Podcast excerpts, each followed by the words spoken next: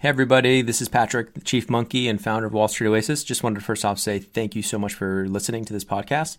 Second, want to make sure for any of you in the market for financial modeling training, remind you that Wall Street Oasis does have some incredible financial modeling training courses, including Excel modeling, financial statement through, you know, linking up the three statements, DCF, valuation, M&A, LBO, um, even more niche courses like 13 week cash flow, venture capital course, real estate modeling, you name it Go ahead and check them out at wallstreetoasis.com slash courses.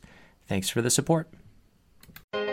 Hello and welcome. I'm Alice Grodnick, and this is Moving Up, a podcast about secrets to success, struggles along the way, and life in general. Today on the pod, Ian Bentley, the co-founder and CEO of Parker Clay. Parker Clay is a luxury leather goods company that sources and makes everything in Ethiopia. But they're really so much more than that. Ian describes his journey from rising up in the real estate world here in the US and then dropping everything to move to Ethiopia on a mission to give back and help women there. This is where he and his wife saw the opportunity to start to put the pieces together to build a business that builds a remarkable product, does good for the world, and drives Ian to work tirelessly to bring his business into the world. Really, just sit back and enjoy Ian's story here because he is a special person and you're going to enjoy this one. All right. Ian Bentley, welcome to the podcast. Thanks for having me. Excited to be on. Yeah, thanks for hopping on. You're uh, a little bit north of me, up in up in Santa Barbara, and you've built truly a very incredible, interesting company that's got a fantastic story. So I'm just I've been really looking forward to this uh, ever since we scheduled it. Talking to you. Yeah, excited. It's been a it has certainly been a journey, no question. Uh, very personal journey, but really really fun uh, as well. From just you know building a business and uh, doing it internationally as well. So it's been kind of crazy, but very fun. I'm I'm sure lots of lots of uh, zigs and zags as starting businesses go, and then adding complexities of being international and uh, and everything else that that comes along with it. So, did you growing up, Ian? Were you an entrepreneurial kid, or where did this where did this come from? Yeah, good question. I, I do think it's in my blood. Um, I remember growing up, my dad uh, had a, of all things, tropical fish pond store. Um, so he would sell fish, and it was called Bentley's Botanical Gardens. Um, and uh, I wouldn't say it was the most successful venture, um, but it, you know, it definitely was something growing up, watching my parents in the shop and figuring out how to uh, run a business and that led me to you know pursuing business um, over the kind of years of my early employment. And in college, I actually started an auto detailing business. Um, and I did it because I couldn't find, you know, any other decent work that was paying, you know, any significant amount. And so I figured out how to detail cars, started with a bunch of, you know, minivan soccer mom cars and built my way up to a lot of car collectors. This was down in San Diego, California. And um, while I was going to school, you know, I was building this. I literally started for like 500 bucks, put a bunch of stuff on the back of my truck, and I built it to where I was detailing cars for collectors and you know CEOs and business leaders, and it, it was a really fun uh, entrepreneurial journey. I ended up selling the business uh, when I graduated, and um, and started working uh, in real estate development after that. So, um, you know, very, I would say a very entrepreneurial path. Um, and it's been a lot of opportunities to learn and, and grow from that, but, you know, nothing to the scale of what we've done now with Parker Clay. I think this is kind of the first big step into that, um, which, you know, I think there's a never ending amount of lessons to learn along the way for sure. Right. Okay. Well, it's funny enough. I started a car a car detailing business when I was uh, in high school, so a little bit earlier, a little bit younger than you, and it was going great until I got brought my friends in to start washing cars, and then they just they just weren't didn't have the the heart that I had with it. But one guy actually said, "Here, you can just keep my BMW for the weekend," and I was driving it all around, and actually the police ended up coming to my house. But oh. uh, but yes, so we uh, we we we share that. So that's that's pretty fun. And yeah, I, I love the the entrepreneurial uh, startings of you because it it seems like it was just instilled for from you with from from day one that like kind of this is what your path was going to have part of it? Yeah, absolutely, and and certainly a lot of zigs and zags along the way. Um, there's no straight line in it, but um, it, and I might have done the same thing with some nice cars like you did as well. I think I had to take a couple extra laps around the block with a Ferrari once just to make sure it was all dried off. Yeah, so, got to dry get, off the get the water out of the mirrors. Absolutely, absolutely. Very, very important. Okay, so so uh, well, cool. You sell your business. Mine just went into the ground. Uh, you sell it, and then you start working in uh, in commercial real in real estate development. Um, and and how long did you did you do that for? Yeah, so um, I, you know, I've I started life younger. I would say I met my wife in high school, um, and then we got married when I was actually 19. So got married really young, um, and started our life. Uh, you know, careers, family. We had our first two uh, children, which is Parker and Clay. So that's where the name came from. Uh, as my two sons, and um, we had just bought and bought our first house. Uh, so purchased our first home and felt like you know kind of life was starting out great right classic american dream of thinking you know married i've got family i've got great job i'm kind of rising in the ranks. And then my wife and i started talking about adoption. And we had talked about it you know over the years as we were even dating. And it really it was something on both on our minds, hearts, but we didn't know when that might be a conversation. Uh, and it was when uh, back, I guess, in 2009, which of all times, uh, being in the real estate market, 2008, 9, 10, not the best. Um, and so, uh, but with that, we uh, ended up pursuing adoption, and that led us to Ethiopia in the midst of kind of all this. And, you know, I'll say that's where a really significant shift in our life started to kind of take course. And, um, you know, I think the mindset I had around my career, around my life, around how it was looking was very ideal. But when I was exposed to another culture, another country, and now I have this daughter uh, who is from this country, and it really also Ethiopia took the shape that I had thought it represented. You know, there was a lot of poverty, a lot of famine, a lot of really hard things there, which can be true, and historically that's been the main message from it. But we we saw this beautiful, vibrant culture, um, youth that were ready to work, and tons of opportunity. And so, you know, we kind of been, you know, had been working, doing our thing for uh, you know a handful of years. Went to Ethiopia, came back from Ethiopia. This was 2010, and just kind of started to go, what do we do? Like, what's next? We just had this really incredible experience in Ethiopia, and now we're kind of exploring. Gosh, do we do we shift? Do we do we just donate to organizations in Ethiopia? Like, how do we help? How do we get involved? And that was really kind of the beginning of the next chapter for us in ultimately moving to Ethiopia.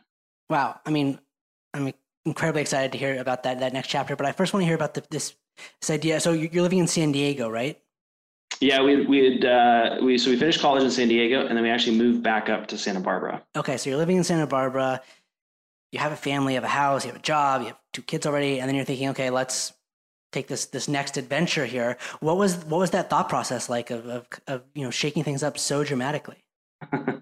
it was uh, it was crazy uh, to to you know to literally leave. Uh, I'd started out as a like sales and marketing coordinator and rose up to um, like VP level in this organization, and really had I felt like I was kind of one of those stepping into a prime part of my career and um, you know, with with what we experienced while we were adopting our daughter from Ethiopia and coming back from that, um, it really just expanded our eyes, our horizon on what we can do with our lives.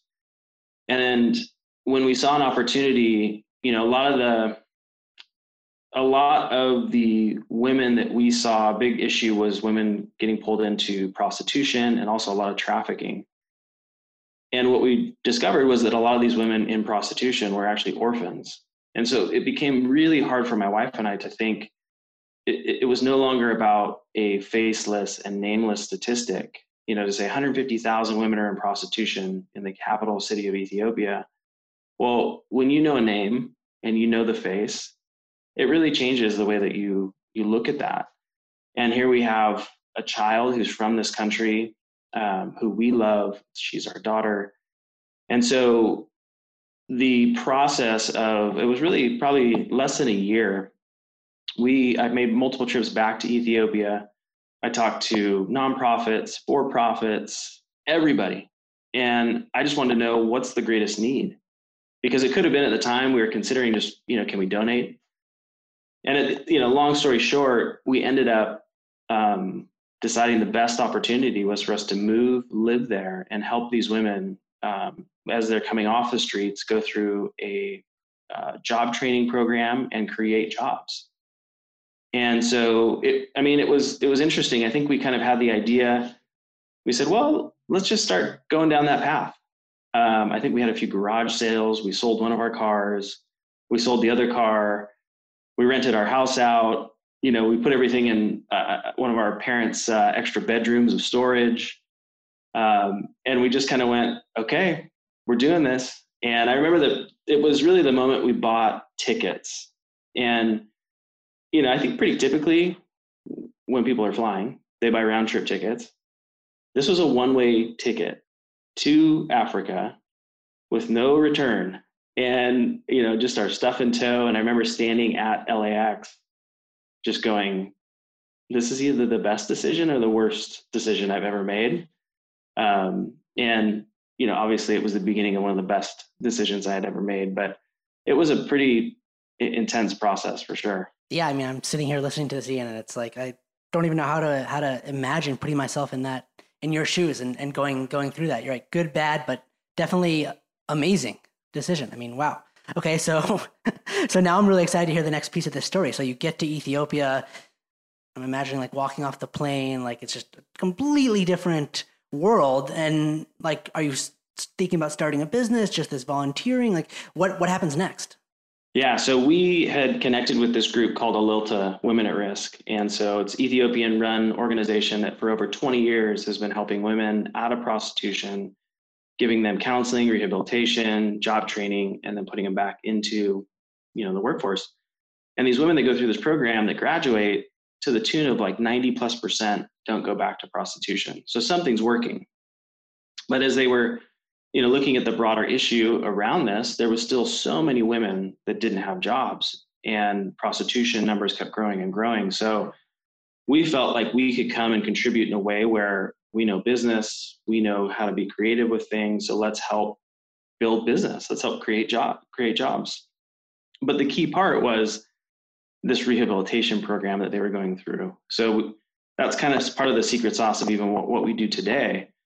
And when we were doing this, I mean, so many things around just basic business stuff, um, you know, creating spreadsheets and, and looking at how to kind of bit, do business with international clients, um, because that was a big part of this beautiful craft that was happening in Ethiopia.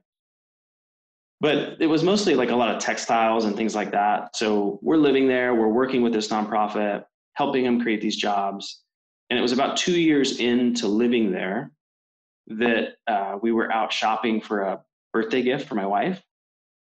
And there's no like big, you know, super malls or there's not a lot of international shopping there, but we found this leather bag that just caught both of our eyes and we looked inside and inside of it had a tag that said made in Ethiopia on it. And we're both like, wow, wh- where did this come from? And then we flip it around and there's a phone number on the back side of the tag. And so I'm like, there's no way. So I call the number. This guy picks up and, hey, do you make leather bags here? And he was like, yes. What do you need? So, you know, that conversation kind of kicked off into this discovery mode of let's go to a tannery. You know, you see goats and cows all over Ethiopia, but you don't realize Ethiopia is home to the sixth largest population of livestock in the world. And these hides really like I, I say this in other contexts, but you know, really like before Rome was built, Ethiopia was tanning leather goods, right? Ethiopia is kind of the, the cradle of life civilization. And so I'm at a tannery and they're filling this container filled, you know, just rolled up pieces of leather that they're going to export. And I'm going, where are you sending this to? And the the owner said he was shipping it to Italy. And it was like, I, I, you know, instantly when you hear Italy, you think of the connotation of what is made in Italy. What brands do you know are made in Italy? And so that light bulb moment of we're here to help create opportunities. There's a workforce that's ready to go to work, they're excited. And now there's this beautiful product that essentially is just being shipped out of the country. Can we make something here in Ethiopia? And so that was kind of the aha moment for us to go, yeah, let's let's see what we can do. Um, and so from there, we created a first our first few editions of our bags, and you know, figured out what we would call the business. Like that was kind of the beginning of it all. Wow. And, you know, like what I was talking about before about this journey and just seeming so uncertain and for me, like really, really scary. Um, and for you, you get there and you're just, you're hardworking and you're smart and you're driven. And it's like this idea that you put someone like you into this entirely new world, basically, and you're able to you know get there immerse yourself become part of the culture and then wow look at this. You see an incredible opportunity and then from there it's like okay wow what how can i create something really incredibly valuable from that? And it's just it's such a an inspiring idea of, of what you've what you've done. Thank you. Yeah i appreciate that. Yeah okay so now we've we've got the like how this idea came to be and and now i want to hear about the the evolution of it like what what happened next as you started to form this business? Yeah so i mean eventually this story will become a book at some point because there's just been so many twists and turns to it. But um, you know we so we made a few bags uh, brought them back to california just to kind of go you know maybe we've lived here so long that we are totally out of touch with what's going on in the west. So let's make them let's bring them back see what people think and we brought them back and people were all just going, where did you get those? Like wh- who, what brand is that? Um, yeah. And so, you know, Brittany and I kind of went, oh, cool. We're on to something here. And, um, you know, so that was kind of our first little first customer test of it. And then um, for, we had really just have had incredible people around us from the beginning. When we lived there, we connected with a guy who had done a bunch of brand work uh, with companies like Nike and Target, and uh, he was there adopting a daughter. You know, by chance, he's going, "What are you guys doing? I love this. How can I help?" So, you know, got him and a few other people that kind of helped for create our first uh, logo and website. We started shipping stuff back and you know fulfilling orders through his garage. You know, so we kind of started this little, you know, bootstrapped startup uh, from Ethiopia with friends here on the, the domestic side. And, you know, just started to pour more and more into it, started to grow slowly. And then in 2015, we uh, kind of another, you know, curveball to the story was we we had adopted actually another girl while living there, a nine year old, and then we got pregnant with our fifth. So we have five five children. And um, in 2015, we discovered our youngest daughter at the time had a brain tumor. And so that ended up bringing us back to the US, um, which was not part of the plan. But we had, you know, kind of established a good team in Ethiopia to help keep things going. But that was, you know, throwing us back into the US. Parker Clay wasn't big enough to fully provide for our family yet. And obviously, we had a huge medical need. So I went back into real estate while I was still kind of bootstrapping, building Parker Clay on the side, and um, and we navigated through that for a few years from about 2015 to 2018. We kept building, and and meanwhile, Parker Clay, even in that situation, was doubling, more than doubling year over year in its growth. So in 2018, we made, as we're living here back in, in the US, we made the final switch to go full time into Parker Clay and that was kind of the beginning of really significant growth for us the last few years right i mean i can't even imagine with you focusing your energy on something 100% it's like you're it sounds like you're uh, like part superhero here ian it's this is a oh, far from it far from it. But yeah, I mean, it's passion. I think it, we're we're so passionate about what we do. Um, you know, we fight for it like it's our family, and it means so much to us. And so I think that's why we are so driven and push ourselves. Um, you know, it's it's and it's been cool because it's like the intersection of profit and purpose, right? Where we have found the ability to do something we're deeply passionate about, where it intersects with a great need in the world, but it can also be a profitable business. Like it's it's really been such a, a, a dream to have that. But yeah, I mean, as you know, and probably a lot of people listening, it's it is not without a lot of very hard hard moments along the way to get there. Yes, I mean zero to one is the hardest thing that exists in business and starting something from from from scratch and then adding in the complexities of doing business in Africa and then moving your family back and forth and adopting kids and and then a, a, social mission adding that into the in, into it it's like if you can combine all of all of these uh, all of these facets it's like wow what a compelling business that you can create though yeah i mean it's what i want to be doing and i think it's also what i just feel like i've been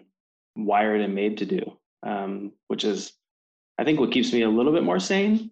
Yeah. Um, but uh, you know, yeah, for sure, it's it's a it's a lot to balance, and I think it's also something where you know, especially for my wife and I, as we're both working in the business, that you're constantly it's prioritization. You know, to be able to uh, be husband, to be father, to be CEO, and how do you do all those things really well?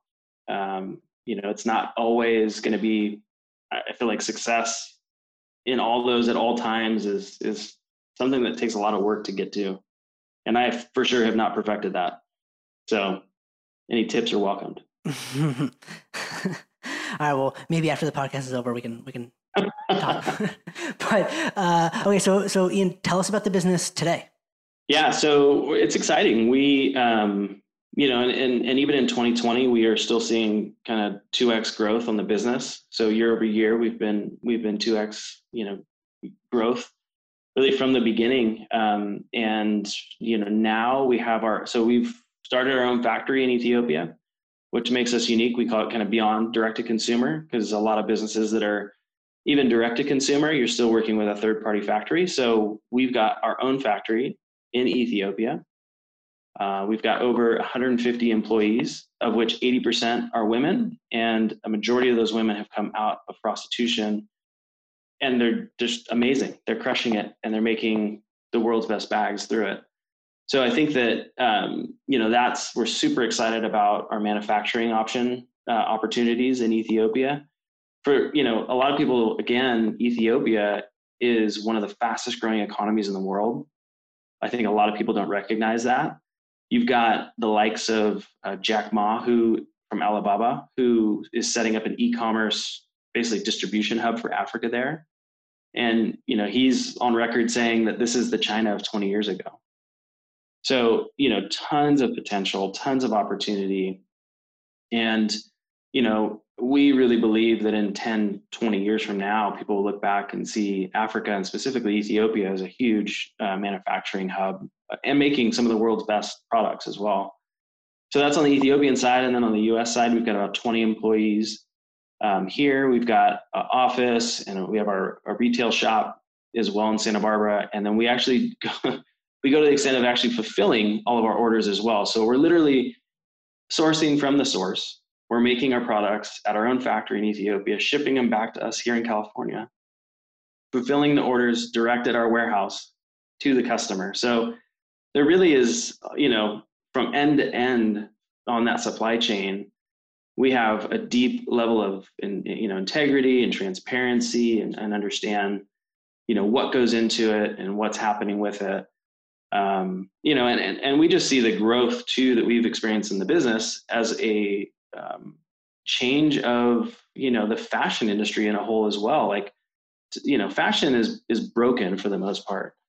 I think that um, there's so much that you know when you start thinking about terms like fast fashion where you know things are just coming out every week it's just cranking and cranking and cranking and i think that you know for a lot of consumers this movement of conscious consumerism has been rising really over the last 10 years And I think that that's where most consumers want, they don't want to compromise on looking good, right? That's always something that's important.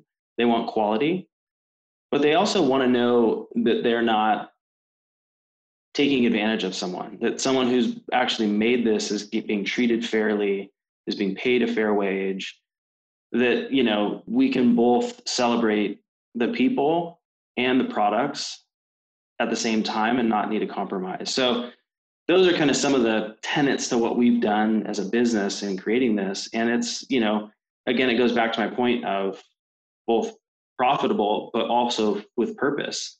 And so it's that intersection and it's actually good business. Um, it's good because we feel good about it, but also because consumers love it. So we're excited to kind of see that continue to grow. Right. Well, how interesting. And Ian, your so your consumers. Uh, I want to hear about who they are and and are all of them this conscious consumer or some of them just looking for you know a really cool leather bag and and then the, then the story is just a, a plus? How do you how, how do you think about that? Yeah good question. And it's fun. I'm i'm a you know i love understanding who our consumer is. We we really are intentional about how we talk to our consumer. We really i guess rather than consumer we talk about it as our community to be intentional about that because we want people to be part of that. For some people, they want a good bag, right? I mean, and that's kind of how we intended from the beginning is that let's create products that if you saw in a Nordstrom's or a high-end retailer, that you would look at our bag and look at one of the other well-known brands and go, be gravitated towards us just as much as you would be the other one because of its beauty, its quality. And so we do see consumers that are are looking for that. I remember I just got an email recently from a woman who she literally sent a picture. She said, "I'm normally a Louis Vuitton girl." And she had a picture of her kitchen counter, which was a big kitchen counter, and it was filled probably like 50 Louis Vuitton bags. And she was sending it to us saying, "But this Parker Clay bag is worth more than those." Like she had connected, she had normally said, "Hey, I I just love this you know this brand. I love louis vuitton. I love what it represents and how it makes me feel. But she discovered parker clay and it was like she was communicating that this bag is the new you know direction she's headed. And it was like whoa because that's another level of kind of that premium market someone who's gravitating towards that. And then you have some people that you know do like the mission and want you know something more practical day to day timeless, which is great, right? And I think what I'm excited to see evolution with, where like for instance, like a Tom Shoes started with this model that you know has has gotten a lot of bad PR as it's kind of been exposed along the way. Um, but it started a movement, which I give it credit for. And I think a lot of that, you know, is what also has happened is that there's been a lot of like trinkets that have been made, whether like paper beads were a big thing for a long time. And I think people bought those things feeling like, hey, it's not a donation, but effectively I'm being philanthropic with my purchase. And that's not sustainable. Like that's not going to be what the consumer ultimately is going to come back to purchase again and tell their friends about. And so we were very intentional, especially knowing we came, we're coming from a place like Ethiopia where most people might think poverty, famine. And we're really trying to flip that on its head to say, when you hear made in Italy, you feel something. When you hear made in Ethiopia, we want you to believe and feel that same exact level that this is a premium quality, that this is the best in the world. Um, we've just been sold, right, to believe that in a certain way for. Italy. Uh, there's no reason why Ethiopia can't be the same thing. So no, it's yeah, it's it's actually real because it's authentic and you're helping people, and so I mean, it's the ceiling is much much higher than it is for for a Louis Vuitton bag. I feel like.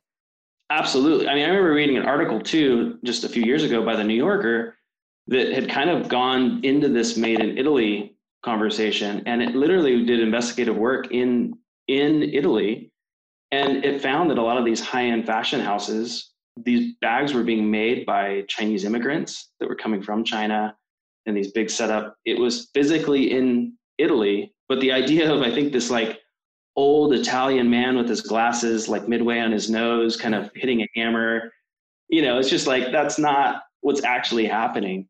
Um, so I think consumers again, it's it's it's the the the Gen X and Gen Z and millennials and you know those consumers are there's a lot of buying power, right? And more and more every year, and it's like it, it's not an option to say, well, but it's cheap, right? It's low cost, or you've got to have the integrity behind it with your brand, and you have to be able to show you know what you do and how you treat people and all those things. And I think it's great. Um, but you know, again, at the end of the day, they also don't want to com- compromise on their style and quality. And so I think that's a really important intersection. You have to make sure you do both. Yep.